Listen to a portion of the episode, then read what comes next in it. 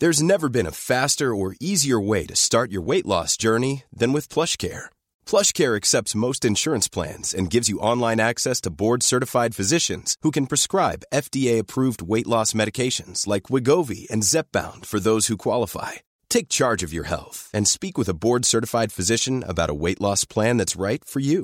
Get started today at plushcare.com slash weight loss. That's plushcare.com slash weight loss. plushcare.com slash weight loss. Hi, I'm Lawrence Dallaglio, and this episode of the Evening Standard Rugby Podcast is brought to you in partnership with QBE Business Insurance.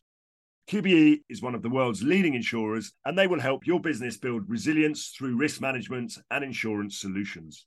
ES Audio.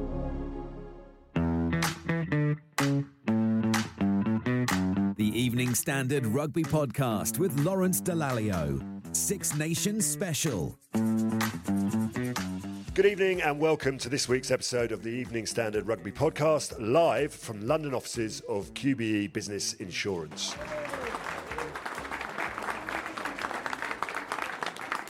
We've an amazing lineup, and most amazingly, Sarah Elgin is back with us. Sarah, Two amazings in one sentence. I know. It's nice to have you back. Thanks for having me back. You okay? I'm very well, thank you. Yeah. Good. We're lucky for you guys. It's not just us two that are here tonight. That would be very boring. Um, we're also joined by Steve Corden from the Evening Standard. Hey, Steve. Hello, Sarah. And our very special guest this week is a supremely talented rugby player who's won pretty much everything, actually, there is to win in, in the game. Um, so much, I'm going to have to read them all out. She's represented England in both the 15s and 7s game, won a World Cup in 2014, captain Team GB at the Rio Olympics, and a bronze medal at the Commonwealth Games, been named World Player of the Year in 2019. I haven't finished yet. Uh, not to mention the numerous Six Nations and Grand Slam titles and 108 caps to her name. She's also the Red Roses' top point scorer of all time. It's who else? Emily Scarratt. Hi, Emily. Hello. That was some introduction. that was a massive introduction. Thank you for that. I'm actually out of breath. Um, okay, so lovely to have you here. Now, before we get to uh, talk about rugby, we like to kind of find out what everyone's been up to this week. Steve, what have you been doing? Snow boilers don't go together, do they? No. This morning managed to build some. Um, How to lose the audience in one sentence. I know, I know, I know. It started well. Started well. Some snowmen in the garden with the kids, but then went back inside and the boiler wasn't working. Oh dear. The one thing to do: make sure you get a contract. My wife said to me. Have you sorted that contract out yet? Yes, yes, yes, yes, I'll do it. Um, but I haven't done it. And now we've got a big bill. And So it's you're not all- going home tonight, are you? No. So if anybody wants to come for some more drinks later on, I think um, I'm probably better off going home when she's gone to bed. Um, so yeah, there was that, that, and then obviously I'm still recovering from the football result of the weekend. I know we're here to talk about rugby, but I'm still sore about that one, seven 0 Are you a Man U supporter? Yes, I've learned something today. yes. Oh, so. I've had all manner of jokes about Seven. I didn't know there was that many. Seven Up. He's now called Eric Sevenhag. Yeah, there's there's, there's more of them, but uh, it's been a tough week. Long's all right because he's got two wins on the bounce now. Well, hold on a Chelsea. I haven't you? mean, So- Who I, I guess what you've told them is that you're seven points ahead of Liverpool at the moment in the league, aren't you? Really, that's the best That's way the to seven I answer them. forgot. Yeah. So uh, yes, I'm a Chelsea fan, but we shall uh, move on.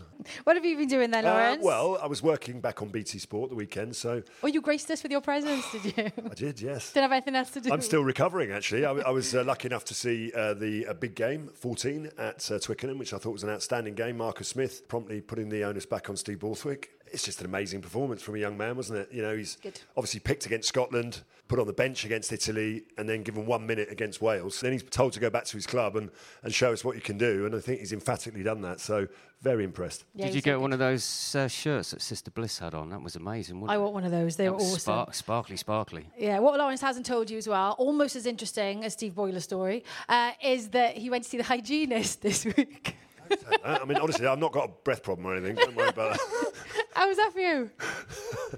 I went to get my no, I went to have my teeth cleaned. Yeah, perfect. Lovely. Okay, so that was a really interesting she's, week she's you've South had. African and she she bullied me basically, Okay. like most of her rugby players, really. That sounds interesting, actually. Okay, so boiler hygienist, and this one here, you've been somewhere very special today, Emily. Slightly more interesting than visiting the dentist. Where have you been? Yeah, I've been to Buckingham Palace. I know. Yeah. To do what? So obviously International Women's Day, we'd already been lined up a few of us that are injured at the moment to go and do a bit at Twickenham for the staff for their inclusion and diversity, all of that sort of stuff. So there was me and two other players, and then my manager called me last week and was like, "Oh, we've been invited to Buckingham Palace, so we're going to re-divert you. We'll keep the other two there, but we're going to re-divert you to Buckingham Palace." So those two were absolutely fuming that they had to still go and I bet. yeah, talk Who'd to you the meet? RFU staff. So uh, Camilla was there. There was myself and Vickii Cornborough. I saw the lady from Antiques Roadshow, Okay. Fiona Bruce. Yeah. Okay. Yeah, Fiona Bruce, saw her. yeah. And the canapes were fantastic. so it was, yeah, a nice How- afternoon. How was actually. your curtsy? It wasn't great. Mm. No, it wasn't Did you speak great. to Camilla? yeah. Was she like? Yeah, yeah, she was all right. She's, She's all right. tiny. She's tiny. Is so, she? and obviously a busy room. She's quite softly spoken. So if I'm honest, I couldn't really hear a huge amount of what she was saying. But um, She was all right. I think she was loving rugby. Yeah, that's the vibe Good, good. So there you go. Then Emily's had a slightly more interesting week than you. Well, I remember going to the Palace years ago, obviously. Um, uh, I think it was post 2003. And um, we were invited to tea with the Queen, which was amazing. And this is a true story, although it gets sort of slightly elaborated on. The, uh, one of the servants, servicemen, went to Mark Regan and he said, um, Earl Grey, sir. Mark Regan being from Bristol, bit of a thick hooker. He said, Earl Grey, sir. He goes, No, Mark Regan's my name. It's actually true. Did say that. One of the best stories I've ever heard you say. Well, thank you very much. It's true, yes. Right, let's move on quickly then. Uh, put some rugby questions to our guests, shall we, Lauren? Uh, yes, we will. Um, Emily, we've obviously heard about your career. Uh, we're going to look forward to the Women's Six Nations, but I think it would be remiss of us if we didn't go back to the World Cup in New Zealand, because obviously you you know you were going there as favourites. I guess there was only inevitably going to be. I mean, if everything went to plan, you, you looked like you were going to play New Zealand in the final. That's exactly what happened, um, and it was, I guess.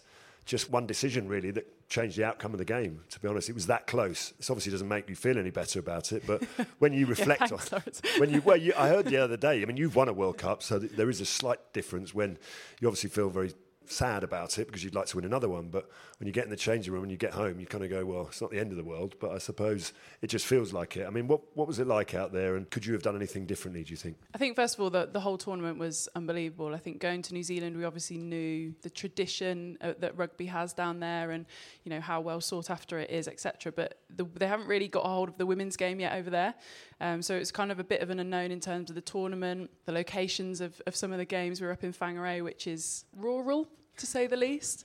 But it was unbelievable. The attendances were fantastic. The quality of rugby was brilliant. And then obviously making the final. Um, and we actually we didn't warm up out on the pitch. We warmed up out on the cricket pitch outside the stadium. So we had no idea what the stadium looked like. Um, and it wasn't until we literally walked out for the anthems that we realised it was packed full of 44,000, pretty much 44,000 Kiwis and probably 30 of our friends and family. But it was an unbelievable atmosphere. Obviously, we did go to, there to win it. So the overwhelming feeling is absolutely gutted that we, we fell short by, you know, a score in the final. Red card obviously didn't help, but actually we, we still could have won the game without that. The line out at the end, again, how well our li- driving line out had gone and all the, the press that it had got in terms of England have got nothing else than a driving line out. And then that's the thing that unfortunately doesn't quite get us over the line at the end was tough. But um, yeah, reflect on it two different ways. Gutted, but what a tournament. I often wonder what a, what a night after a, a final is like because I think it's pretty obvious to say if you've won a final, be it a World Cup You won't final, remember. it's pretty You I'm not even going to go there with him to ask him what a what a night after a final's like. You don't know what you're going to get. Motivation, But, uh, isn't it? Really, that's what the motivation is. But Emily, what was that night like? Because obviously you've got the elation of getting to a final, and, and but then the the bitter disappointment of coming so close. So what do you do after after a game like that? Win or lose on the booze, isn't it? Well, there you go. There's the answer. no, um, yeah, look, it's hard, um, but I think it's really important. You know, we were so lucky that we had so many friends and family out there. So what happened was everybody, all our friends and family had gone to a, I can't remember the name of the pub, but a pub in Auckland, and we just went and joined them, and it was just basically an English pub. There were a couple of Kiwis that I think wondered what on earth was going on in there. But it was just us, and it was a nice opportunity. If you wanted to sit and mope in the corner, you could do that. If you wanted to have a dance and, and get amongst it, you could do that. So everybody reacts differently to things like that, and inevitably the weeks after also are the tough ones. I know you won't say this, but England, for those who didn't watch the final, England got a red card and they were down to 14. New Zealand should have had a red card in the second half. No doubt about that. Should have been 14 apiece. And I do think that home advantage, that's kind of the decisions that go your way. And I guess that will give you even more motivation to try and make maybe even maybe even another World Cup. Yeah, we host in 2025, which is, I mean, I'm 33. I'm kind of on that very close borderline of of whether we're looking at retirement or looking at continuing to play. But I think that opportunity is a hell of an opportunity. I played in 2010 when we hosted.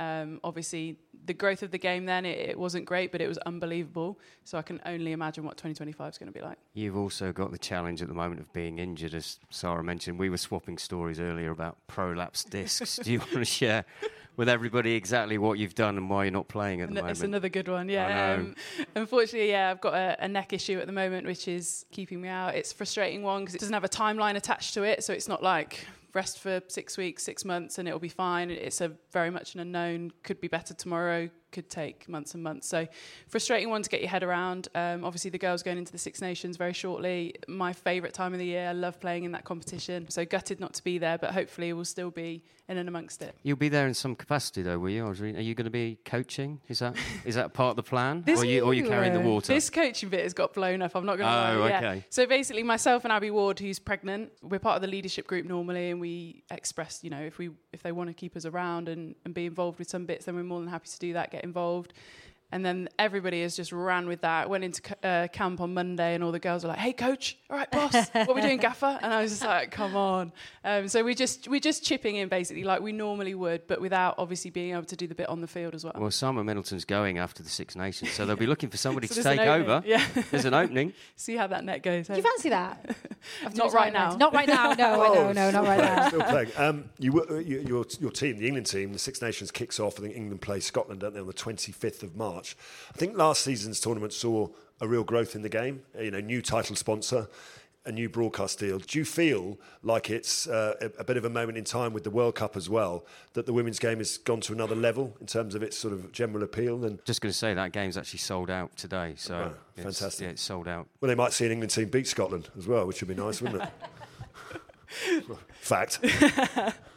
Um, yes, in answer to your question, I think, you know, last Six Nations we broke a record every time we're at home in terms of attendances and stuff like that, um, which is brilliant. And we want to, we'll keep doing that, you know, selling out Newcastle, the Twickenham game, 30 odd, 35, 40,000 tickets sold already. And hopefully that will continue to grow because that could culminate in basically the Six Nations final if we get that far. And yeah, be unbelievable. Be amazing. So give us, go on then, give us a couple of names of some, some stars of the women's game. Who do we look out for? I think Marlie Packer is always a good go-to. So she's going to be. I love watching her co-captain and talk. She's, if she she's had amazing. a, re- she'd be brilliant. If she, would be her own Netflix series. If she had a ref mic on, yeah. it'd be a, yeah, it'd be amazing. You'd probably have to censor seventy-five percent of it, but yeah. Um, so she's she's going to be brilliant. Co-captain, new role for her, but she always leads from the front. She's an absolute tyrant. Um, and then probably someone like Holly Aitchison, who's probably going to step into that 10 role. Yesterday at training, she was doing non contact, so she had the magic pink bib on, which we all want to have at some point. um, so non contact, and she was just tearing up. She was on the side with less attackers, but was just little kick there, pass there, delayed ball, etc. So yeah, hopefully she can light up. Steve's already mentioned that Simon Middleton stepping down. I mean, he's achieved some fantastic things with you guys. If you're writing his leaving card, what's the message you put on it? um, Give me a job. Hear this? Yeah. uh, I think, like for me personally, a massive thank you. He's been a part of the squad since 2014, might have even been 2013. I genuinely think we won the World Cup in 2014 because of him. Yeah, he wasn't in the head coach role then, um, and that's not to you know what, why? the coaches what, what any disservice. That would... um, at that point, he just brought a, a one a different voice, but two a, a, level of detail that we didn't have. The game was in a very different place, um, and he he brought in lots of new things and and you know really made us raise our game. Um, so a massive thank you. He he went on to coach sevens, and by his own admission, he's definitely not a sevens coach. Uh, nor was I a sevens player, but we all gave it a go anyway. Um, yeah, he's done a he's done a huge amount. Um, I'm really glad that he's able to go out on his own terms. I think there'd be a, if I could frame it and write it properly and have a bit of thought, I'd put some swear words in there as well. Because he's not short of having a bit of an F and Jeff, but yeah, he's a good bloke. You'll miss him. Yeah. Does it matter if the women are coached by a man or a woman? Would you rather have a woman in charge? I'd rather have a woman if she's the right person for the job. Personally, now with this opportunity, both Scott and Mid's leaving, so potential backs coach, head coach, attack coach, whatever role they decide to come in at. I want to be coached by the best Because it was only when the women's football team changed to a female coach that they actually had success. I mean, Phil Neville was a disaster. I mean, you look at, and then they changed the coach, and then they won the Euros. So Yeah, look, I think, as I say, from a rugby point of view, I want to be coached by the best people that know know their stuff. I think within your squad and your staffing group, you need women in a women's sport. You do, and probably even in a men's team, you probably need women in, in that think, they, I think group. they should definitely, ha- if the woman is not the head coach, then she should definitely be, have a role to play because it just makes sense. And actually, the development of any coach tends to come from from being around the setup. So yeah, I think it's. Uh, it's an interesting one, and moving on to that, the, the Lions has been talked about as you know the maybe the, the women's game having a, a British and Irish Lions. I'm, I'm not quite sure where they're at with that. I think they are. They, they had the quite- they had the survey. well, They- I think it? it's moving forward, yeah, isn't it it? is definitely. Yeah, yeah. But Yeah. whether it fol- Feasibility whether it yeah. follows the same kind of format or itinerary as the men's is another subject. But I mean, I guess that would be motivation to carry on playing for a bit longer, yeah, wouldn't it? a little bit, yeah. But is that the best? It's a difficult question. Is, it? is that the best way to move the game forward, or is there more that needs to be done in terms of I don't know investment and support maybe before that happens? I think there's there's more things to move the game forward before that. Okay. However, selfishly and Yeah. from an international's point of view, let's do Now. that first. Yeah. yeah, let's do it next Um, year. Yeah. um, I think, yeah, look, there's loads we could do at uh, kind of a grassroots level, spreading the game. Big issue at the moment with no northern teams represented other than Sale. Things like that. There's there's definite strides that could be made, but yeah, I guess selfishly to have a Lions team and as rugby traditionalists as well, people connect with the Lions, don't they? Um, so to have an opportunity to to do that would be yeah, amazing. But let's make it happen now, quicker, quicker. Time's running out. Next two years. Okay, so we are all very much looking forward to the Women's Six Nations, but before then, we've got two more rounds of the men's tournament uh, to enjoy. So we'll have a, a quick look at um, the weekend's games. Lawrence, starting with England France. 18 years since France know, won at uh. Twickenham. I know. That's 2000 mad, isn't it? Yeah, it really is. It's like 2005. Have England got enough this year Well, to I mean, hold that record? I mean, France. Uh, obviously, everyone's looked at their performances in the tournament, and they're a little bit off somewhere. There's something not quite right. Whether they're a bit fatigued, not quite sure. This is a team that have only lost once in the last 18 months. Really, they've beaten New Zealand. They've beaten pretty much everyone, and they lost to a very good Ireland side. Let's be honest. And they lost over in Dublin. The same team they beat a little while ago, but. They don't quite look at the races at the moment, France. Not quite sure what it. Shaun Edwards, as, as I know very well, as many of you will know, will be um, having kittens, you know, because they're conceding a lot of tries, uh, which is most unlike them. What's his French like? Well, it's sort of it's sort of Wiganese, isn't it? Really. Okay.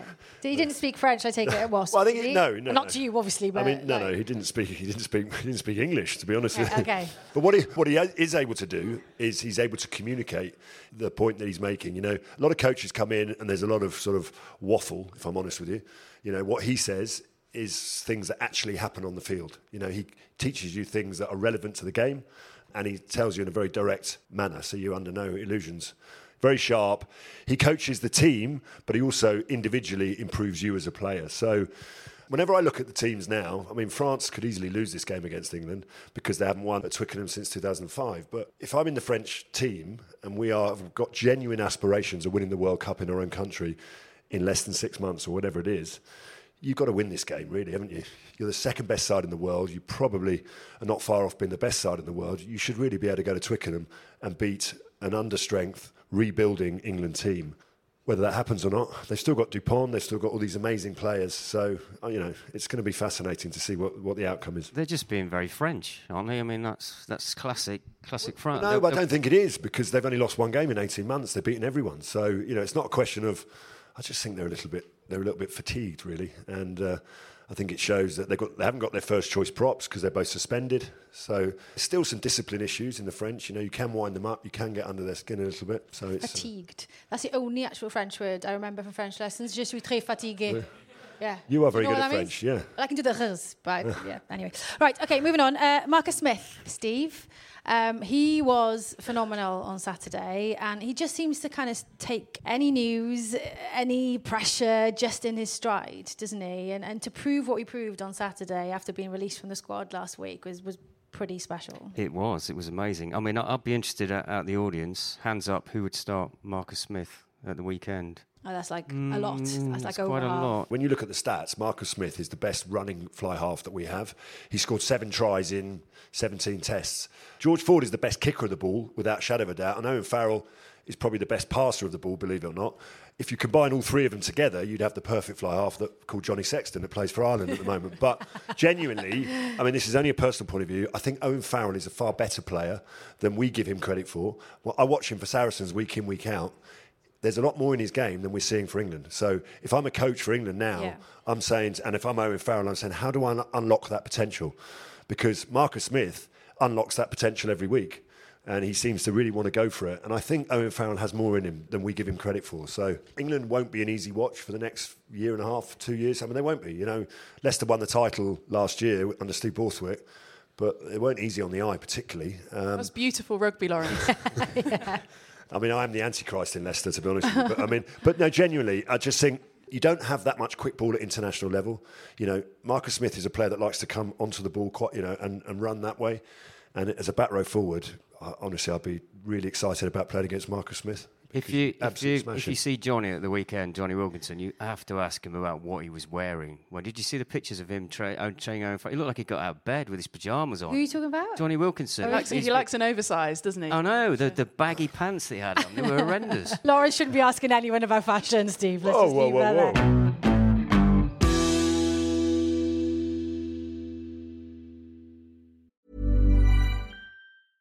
Life is full of awesome what ifs, and some not so much, like unexpected medical costs. That's why United Healthcare provides Health Protector Guard fixed indemnity insurance plans to supplement your primary plan and help manage out of pocket costs. Learn more at uh1.com. I'm Sandra, and I'm just the professional your small business was looking for. But you didn't hire me because you didn't use LinkedIn jobs. LinkedIn has professionals you can't find anywhere else, including those who aren't actively looking for a new job but might be open to the perfect role, like me. In a given month, over 70% of LinkedIn users don't visit other leading job sites. So if you're not looking on LinkedIn, you'll miss out on great candidates like Sandra. Start hiring professionals like a professional. Post your free job on linkedin.com/people today. Hi, I'm Lawrence Dallaglio, and this episode of the Evening Standard Rugby Podcast is brought to you in partnership with QBE Business Insurance. QBE is one of the world's leading insurers, and they will help your business build resilience through risk management and insurance solutions. The Evening Standard Rugby Podcast with Lawrence Dallaglio. Six Nations Special. I'm not sure I want to go on to the next subject, actually. What is the next subject? The next subject is Wales, hence why I don't want to be talking about it. Wales. Um, but yeah, so Wales are obviously off to Rome. Both teams desperately need a win. How do you see that going? Well, Wales have had a, I mean, they've had a really, really interesting tournament. New coach, obviously Gatland. You know, he, I don't know whether he knew genuinely when he re-signed. You know, whether there was that many problems in, in the whole region. But I mean, if you're Ieuan Evans, who's just taken over as the chairman of Welsh Rugby, he's having a nightmare, isn't he? Poor bloke. He's probably thinking, I took over. You know, and he's a, a, just one of the great men of rugby, one of the great great people. He's had a, obviously the whole issue around the culture of, of the WRU. Just when he sort of thought that he was getting coming to terms with that, he's then you know got players going on strike, etc., etc. So tough week. I thought they did quite well against England. I thought they might have won that game, but England had enough to beat them.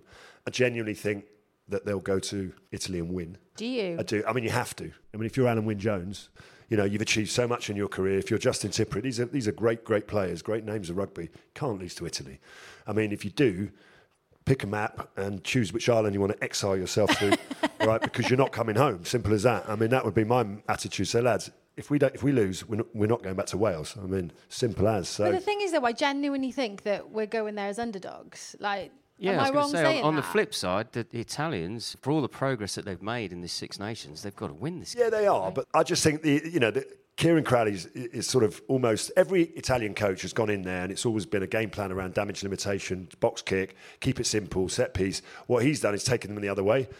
We're not going to win the game, so let's just not lose trying. You know, so they really go for it. I mean, you can't play like that at international level all the time. You know, their exit strategies when they kick off, they're just running everything. You know, because if you make mistakes like they did against Ireland, all the four tries that Ireland scored all came from Italian mistakes in their own half. So, yes, they can win. Unfortunately, the superstar fullback's out injured for the rest of the uh, campaign, but uh, I think Wales will win. But the thing is that what I think is great about Italian rugby at the moment, like a few years ago, I mean, like Sam Warburton's come out, hasn't he? And he apologised for saying a few years ago that Italy should be chucked out of the Six Nations, and and look where they are now. I mean, that's progress. Yeah, 100%. Because they were dull, weren't they, a couple of years ago? You didn't want to watch that game. You knew the result of it, etc. Whereas now, it's probably the team you tune in to watch because they're exciting. Capuozzo obviously out injured, which is a huge shame. Um, but they are the team you want to watch. They're the kind of Marcus Smith Harlequins international equivalent at the moment. I love watching them play. I back them against Wales. Sorry. I think why not? At home in Rome. And as you say, they probably they almost need to win inadvertently to. to do, you know, do you know what they really need is they need to be given a Rugby World Cup. We've had one in Japan. We're going to have one in America in 2032.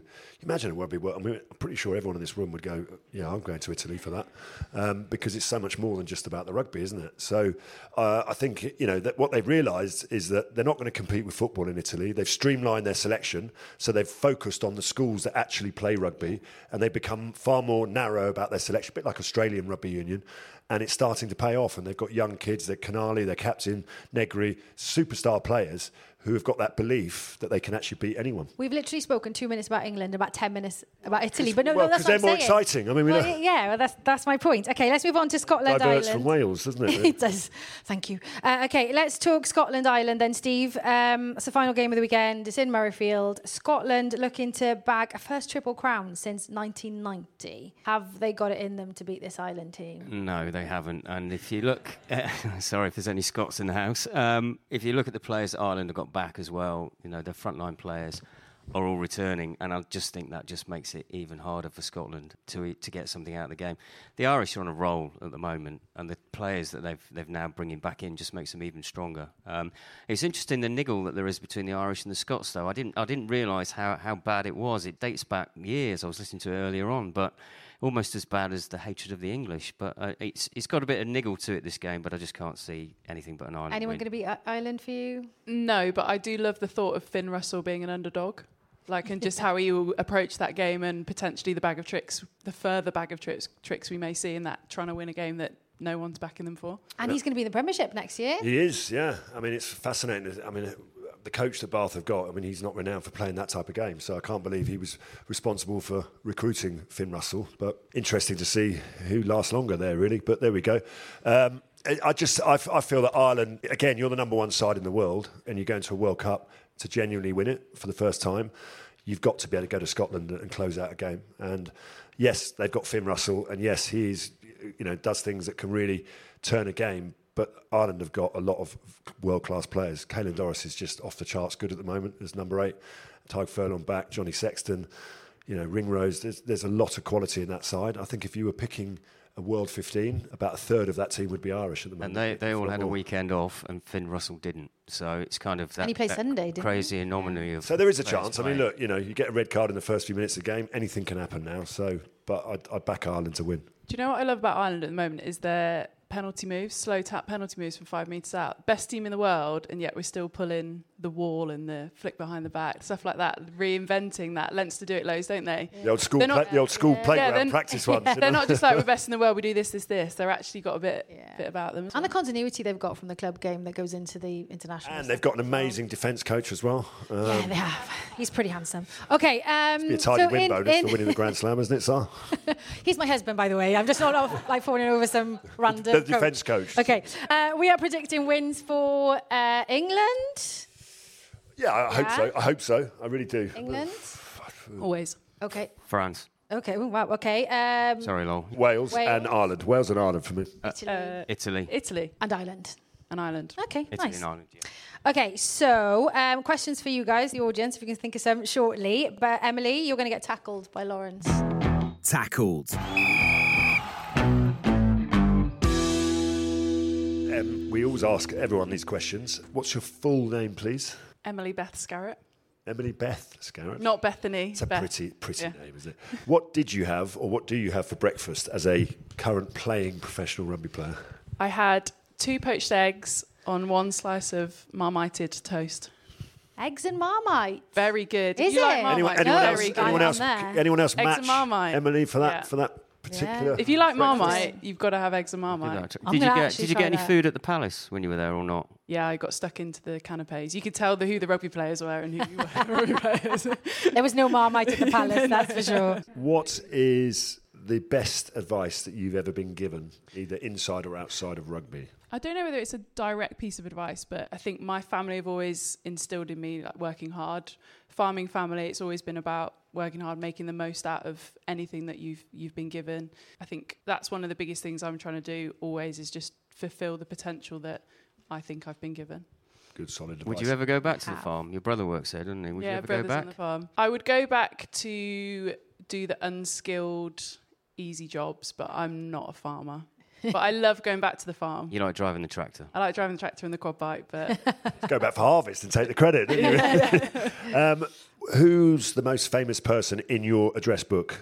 Camilla now, isn't it? probably like some of the rugby lots. Bryan Habana. I'm not going to say Hugo because I don't want to give it him, but Oh, no. Don't Hugo, please Hugo don't say gives his number out to everyone, trust me. Like Bryan Habana loves a GIF. Is it a GIF? yeah, he loves a gift. Doesn't gift. he love Yeah. a GIF? like we don't. I don't get messages. I just get GIFs. take this offline. Take this No, offline. yeah, no, but like they're all clean gifts, obviously. but he doesn't answer. He Who- just sends a gift as an answer. Who would play a film? They were casting uh, a film about you, who would you who see playing you? Who would you like to play you? For no other reason than she's dark haired and I like the film she's in, Sandra Bullock. Nice. I can see that. Yeah. Strong. Um, who's the funniest person that you know, either in the dressing room? Who's the real joker in the dressing room? Who keeps everyone laughing? Probably Hannah Botterman. She's really, really good value. Yeah. And if you have to get up and uh, entertain everyone with a little song, Sarah, Sarah loves. Do you a- promise I Sarah say loves it? a karaoke. Love- I she love loves a a karaoke. Um, sorry, was that a, was that a Welsh accent? I don't know what it was, Okay, but I do love a karaoke. You do love a sing song, as we all do. do. What, uh, what would you sing? So I reckon I'd go back to like some of the boy band stuff. So like Five, Westlife. Same. Yeah. We need to go to that place in We Soho. What's it that. called? I went Lucky to see Voice. Westlife not long ago. Were they It's good? So good. Yeah. I've never it's seen so Westlife good. live. well, it's funny you say that. Cue the music. Yeah, let's get up off the stool. Uh, right now, the sensible questions. Uh, who is the best rugby player of all time? Who's the person that you just thought, wow? It's probably not the traditional answer, but growing up, I loved watching Jordan Murphy play. He had way more about him than the caps ever suggested or the honours ever suggested, and I just loved watching the way he went about what he did. Brilliant. Couldn't agree more. Your most memorable rugby moments Sarah has listed all of your accolades and your achievements, so there's quite a bit to delve into there. But what would you say out of all of those was the best rugby moment that you've had? Probably lifting the World Cup in 2014. It's the obvious one, isn't it? But um, yeah. That was a high to go out with. Okay, thanks, Emily. All right, time for our audience questions. Has anybody got a question? Hi, my name's uh, Hugh David Evans, so you can probably guess the questions about Wales. There's a lot of things that need fixing at the moment, but if you could only pick two, what would they be? Well, I mean, they could do with finding a pot of gold, couldn't they, really? I mean, uh, I think the challenge for Wales, and I don't really know exactly what's going on there, but is if it becomes too elitist, like ECB cricket contracts, if you're offering a, a young, talented fly half or centre or, wh- whatever they are, £30,000, and he's, he's offered, I don't know, a lot more elsewhere, they're going to lose a lot of players. They're, they're going to lose a lot of their talent. So they're going to have to rethink the model a little bit, I think, because already I'm hearing that there are Premiership clubs and other clubs circling around a lot of the very most talented players in Wales. So And, and some of the young ones as well. I, You know, the ones that haven't got to yeah, that. that's what I mean. Yeah, so the, yeah. the next generation. So I do think that there, there's there will be a mass exodus. You know, because the game is in financial. I wouldn't say turmoil, but it's in a it's in a difficult place. So every union has got to think differently. Steve Borthwick has already said to the RFU, you know, the financial situation in England has changed. I need to be able to pick players that are playing in France or in Japan or anywhere. To be honest with you, so everyone has to think differently because the landscape of rugby has changed. Controversial, but and particularly for people in Wales, but too too many professional teams, four down to two, but which two would go? And then would you All the have, best putting that to the regions. But and then would you have one in southwest London as well, a, a Welsh province in Ealing, which was the most bizarre story of the week. Yeah. Well, they had London Welsh at one time, didn't they? Really, so it's not the most bizarre story. I mean, it's you know London Irish could, if the IRFU really wa- were serious about, you know, they could they could buy London Irish and they could put all of their Leinster development players who aren't playing, you know, week in week out into London Irish. I mean, why not? Yeah, I just think the situation is going to get a lot worse probably before it gets better, unfortunately, for Welsh rugby. Uh, doom and gloom. Uh, anyone else? Hi, it's uh, Chris Lennon. With the Netflix documentary for the Six Nations and given what it's done for Formula One and for golf, I just wonder what your thoughts were on it because from what we've read in the press is it doesn't seem to be particularly well welcomed by the players and they don't seem to be sort of running towards it. It's like anything with players. If things are going well, you love it, don't you? You? Really? Well, Scars and the Red Roses, you did one bef- with ITV, didn't you? Before. Yeah, I was Well, gonna it's say- an it- experience. I think it's a journey. Like when when they first came in, there's cameras all over the place. Everyone's being mic'd up. You feel a bit basically spied on. That's the point, though, right? But it's it's quite uncomfortable. You know, I've never met these four cameramen. I've never met the producer. I'm- I don't know who anybody is, etc. So there's an element where you have to build up trust with these people, understand perhaps what it is that they're trying to achieve, but also we're trying to continue to grow our game. So we have a huge role in that in terms of buying into it. We had occasions where people wearing mics and they tap them frantically as they're having a private conversation with someone because they knew that wouldn't then be audible on the recording because it was something we didn't want to put in.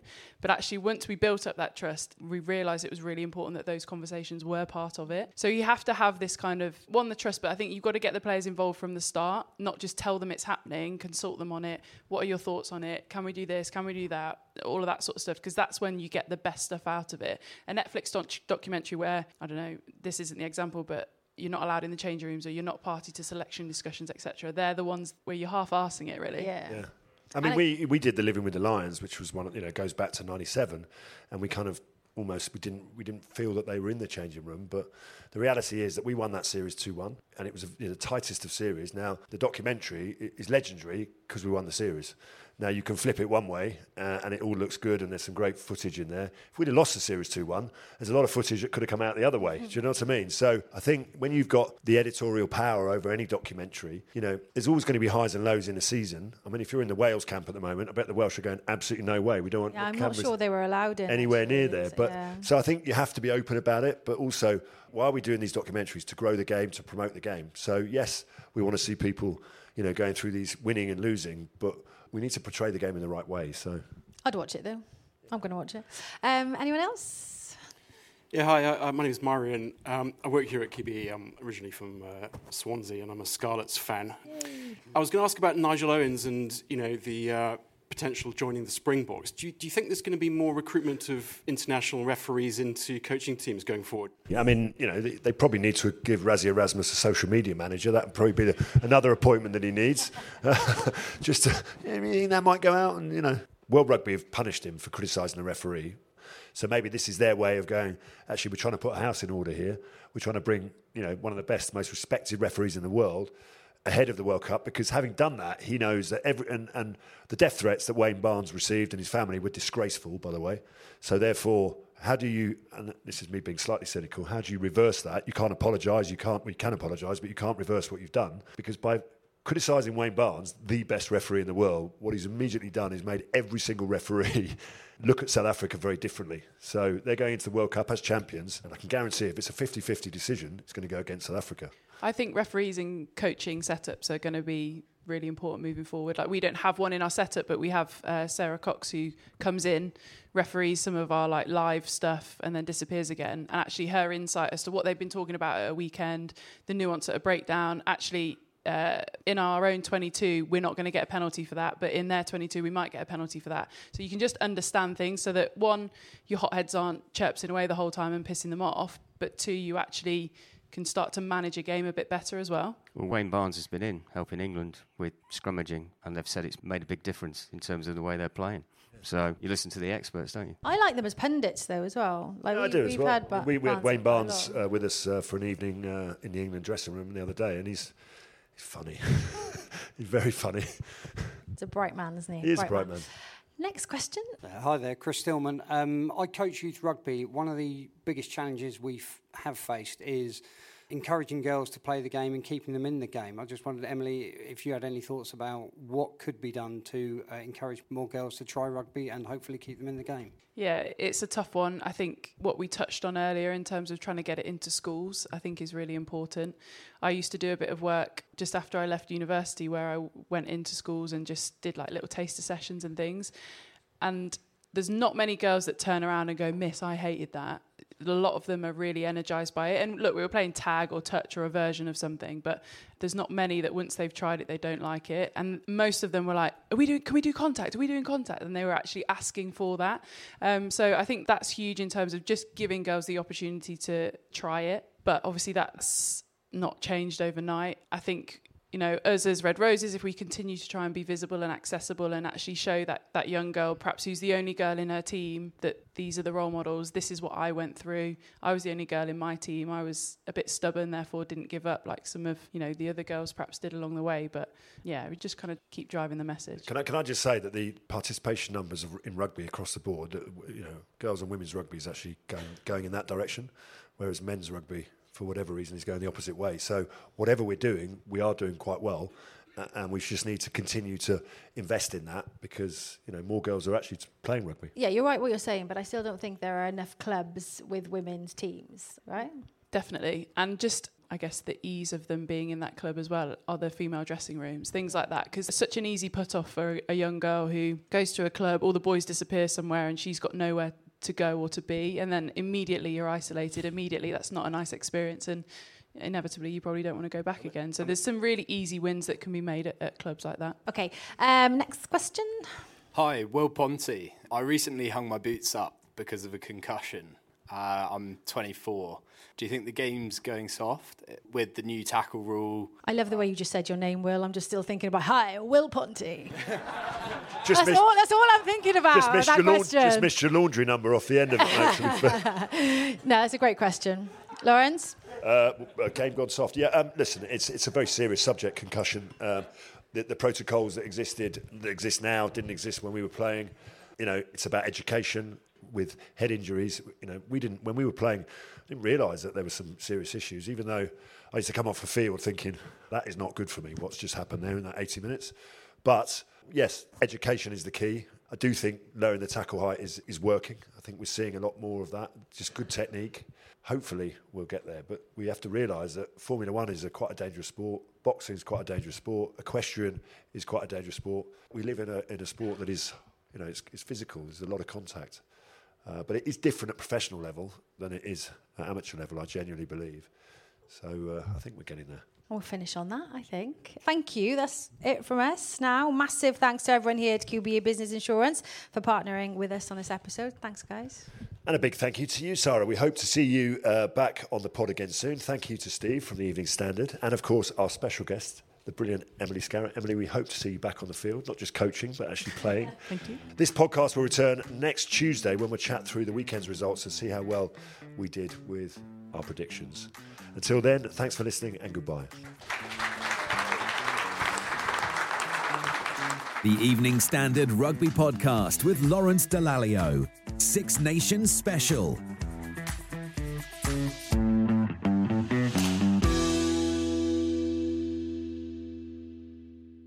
Hi, I'm Lawrence Dallaglio, and this episode of the Evening Standard Rugby Podcast is brought to you in partnership with QBE Business Insurance.